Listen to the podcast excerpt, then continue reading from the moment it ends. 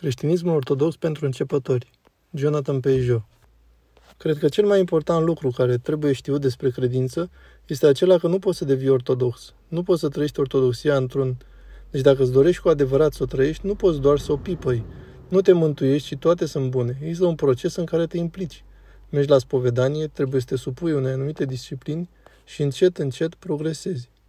Cred că este important pentru oameni să înțeleagă pe măsură ce fac demersuri să se apropie de ortodoxie, că aceasta nu este ceva în care tu stabilești regulile. Va trebui să intri într-o viață în care va exista o relație de subordonare în raport cu principiile, tradițiile și cu oamenii din ierarhie, pentru că va trebui să asculți de duhovnicul tău. Toate aceste lucruri sunt atât de opuse culturii lumii moderne de azi, că devine important să le înțelegem atunci când facem demersuri către ortodoxie. Cred că inima ortodoxiei este Hristos, iar acest lucru este evident. Cred că asta face ortodoxia să fie deosebită. Ceea ce este profund în ortodoxie este sentimentul că a conservat, a menținut multiplele caracteristici ale lui Hristos, iar aceasta este atât de important și de adânc, având această noțiune a lui Hristos ca un principiu implicit al lumii.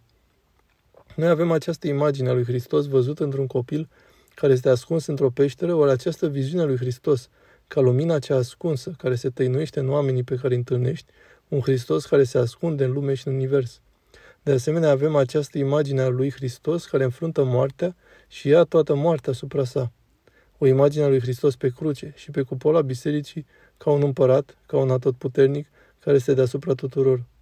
Cred că atunci când vom vedea pe Hristos ca pe unul care le împodobește pe toate, de la cele mai înalte până la cele mai de jos, atunci am găsit ceea ce se află în inima ortodoxiei și pe care aceasta poate să-l ofere.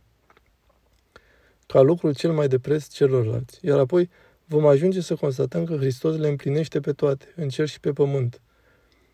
Aceasta se face cunoscut nouă prin viețile sfinților și prin atât de multe alte moduri. În felul acesta vom ajunge la acel lucru concret pe care Ortodoxia l are de oferit. Cred că cel mai mare lucru pe care Ortodoxia poate să ofere este această prezență a lui Hristos în lume, lumina lui Dumnezeu și energiile sale care se găsesc în toată creația și pe care o percepem atunci când ne împărtășim, când suntem împreună, în timp ce învățăm să ne iubim aproapele, în timp ce ne apropiem de Dumnezeu și pentru a deveni Dumnezei prin participarea la viața lui Dumnezeu. Acesta este lucru care te uluiește a creștinii ortodox care trăiește în vest, dar aceste lucruri se află în mizul ortodoxiei și care mă stimulează atunci când mă gândesc la tradiția ortodoxă. Bineînțeles că există un decalaj între ortodoxie și lume. Nu doresc să trăiesc într-o lume de oameni zombi. De asemenea, nu-mi plac unele aspecte ale căii pe care lumea a apucat și cred că ortodoxia are un răspuns la nihilismul, disperarea și diviziunea pe care o vedem prezentă în lume. Cu siguranță că are un răspuns deoarece ortodoxia, fiind în decalaj cu lumea, poate furniza o cale spre țintă, diferită, trainică, care poate să țină lumea împreună și să prevină căderea acesteia în abisul spre care se pare că ne îndreptăm prin pierderea normalității, a coeziunii. Așa cum știți, jumătate din populația occidentală sunt pe medicamente depresive, jumătate din copii sunt pe tot felul de medicamente, toată lumea este dependentă de pornografie, dependentă de tot felul de lucruri. Aceasta este imaginea lumii noastre. Așa că ortodoxia este în decalaj cu lumea și poate să ofere o altă soluție.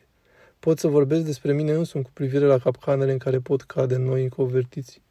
Cred că mulți dintre convertiți, nu toți, dar mulți dintre ei, chiar și eu însumi, am venit în ortodoxie cel puțin intelectual, deoarece am citit cărți, teologi și pe Sfinții Părinți, ne-am însușit această viziune de credință. Când citești filocalia, intri în contact spiritual cu acei extraordinari părinți ai bisericii, care te învață rugăciunea lui Isus. Deci noi avem această viziune a ortodoxiei, care este una aproape teoretică, și adeseori atunci când intri în biserică realizezi că te afli într-o comunitate de oameni, cu toate slăbiciunile și dificultățile lor. Și astfel câteodată simți o deziluzie că nu simți ceea ce ai citit în viețile Sfinților și nu experimentezi ceea ce acei extraordinari stareți au spus, acel ceva pe care îl găsești în pelerinul rus și care te poartă spre experiența mistică. Deci pe undeva trebuie să treci prin acel prim val de dezamăgire intelectuală, pentru ca mai apoi să realizezi că ortodoxia este o cale, iar tu te afli la începutul său. Și trebuie să aduni firimiturile și încet, încet să mergi înainte, în ciuda tuturor dificultăților, a greșelilor și slăbiciunilor oamenilor. Și încet, încet, în timp ce avansezi, încep să experimentezi într-o mică măsură acea teofanie despre care discutam. Multe din acestea vor depinde de capacitatea ta de a lăsa lumina lui Hristos, lumina lui Dumnezeu să te transforme și a te deschide acelei lumini dumnezeiești. Cred că un alt lucru foarte important pe care Ortodoxia l are de oferit Occidentului Este evident viața lui Hristos în biserică, viața în comuniunea Sfinților. Atât timp cât am vorbit de cultură și de formele sale de manifestare, există ceva foarte important pe care Ortodoxia îl poate oferi Occidentului și lumii de azi, și anume aceea extraordinară păstrarea unui mod de viață, a unei conexiuni dintre Sfânta Scriptură, viețile Sfinților, Sfânta Liturghie, iconografie, arhitectură. Toate acestea creează un întreg fenomenal care acționează ca un mediu de viață în care putem trăi și astfel putem supraviețui haosului din lumea de azi. Cred că aceasta este ceva important, ce a existat în Occident și care încet încet s-a pierdut cu trecerea timpului, dar care în mod miraculos s-a păstrat în tradiția ortodoxă și care în mod constant este resuscitat și îngrijit. Cred că aceasta poate fi oferită ca un fel de aer curat Occidentului pentru a reînvigora societatea și formele sale de manifestare, de a ajuta pe oameni în a vedea toate acele conexiuni din trecut eliminate de-a lungul timpului de demersul academic care a disecat critic toată Biblia. Ortodoxia ne aduce înapoi la origini, ne aduce înapoi la acel extraordinar mod de a vedea totul în context, de a-l trăi, de a aduce înapoi acel simbolism care oferă o motivație vieții noastre și a societății noastre. Este interesant pentru că atunci când vorbești cu credincioși ortodoxi, ai sentimentul că trăiești în secolul IV sau secolul VII sau XI. Există o foarte, foarte mare conexiune cu trecutul și cu acel sentiment că ești încă conectat cu acei părinți ai sinoadelor ecumenice sau cu teologii care au trăit înaintea noastră, că sunt în continuare membri ai comunității noastre. Iar acesta cred că este lucru foarte important care a fost pierdut în Occident. Catolicismul are ceva din el, dar este cu adevărat uluitor să trăiești alături de credincioși ortodoxi, să simți ca și când ai vorbi cu Sfântul Vasile, care ar fi trăit până mai săptămâna trecută.